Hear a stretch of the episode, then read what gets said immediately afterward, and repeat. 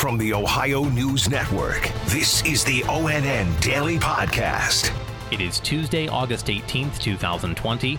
From the Ohio News Network, I'm Daniel Barnett.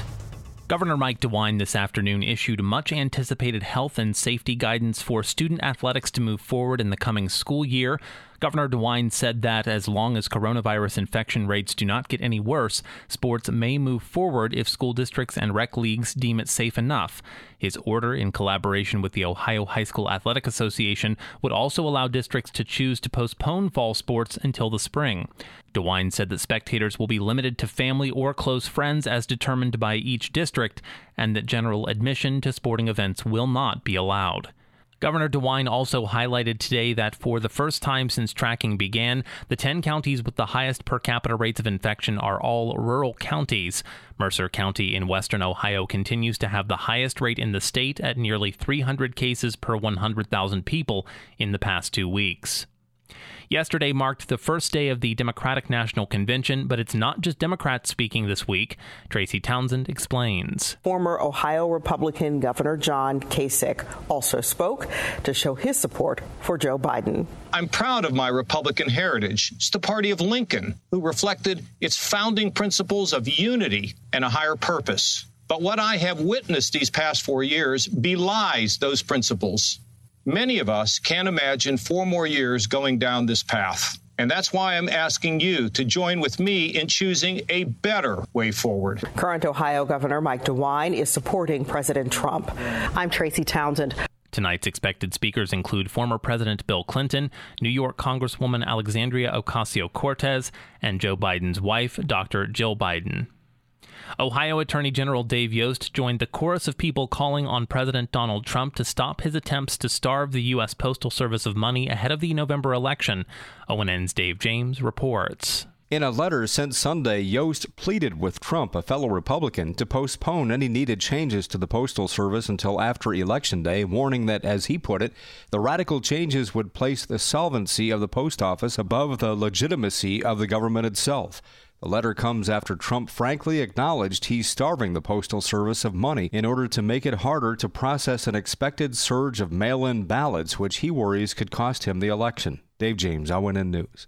Ohio Senators Rob Portman and Sherrod Brown are among those calling on the Trump administration not to siphon funding away from the USPS. Tracy Townsend has more. Senator Portman's letter in part calls for the Postal Service to implement procedures including nightly all clear inspections of mail facilities to ensure all election related materials are sent out, more processing carried out within Ohio at local post offices or Ohio based mail processing facilities, and local USPS representatives building relationships with county boards of elections and establishing intakes or drop offs for election related materials.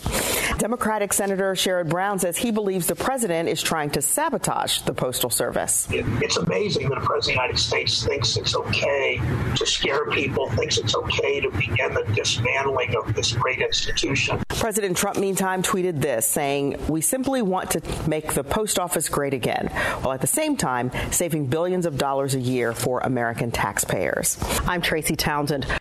In Northwest Ohio, a priest in Findlay faces sex trafficking charges. ONN's Dave James reports.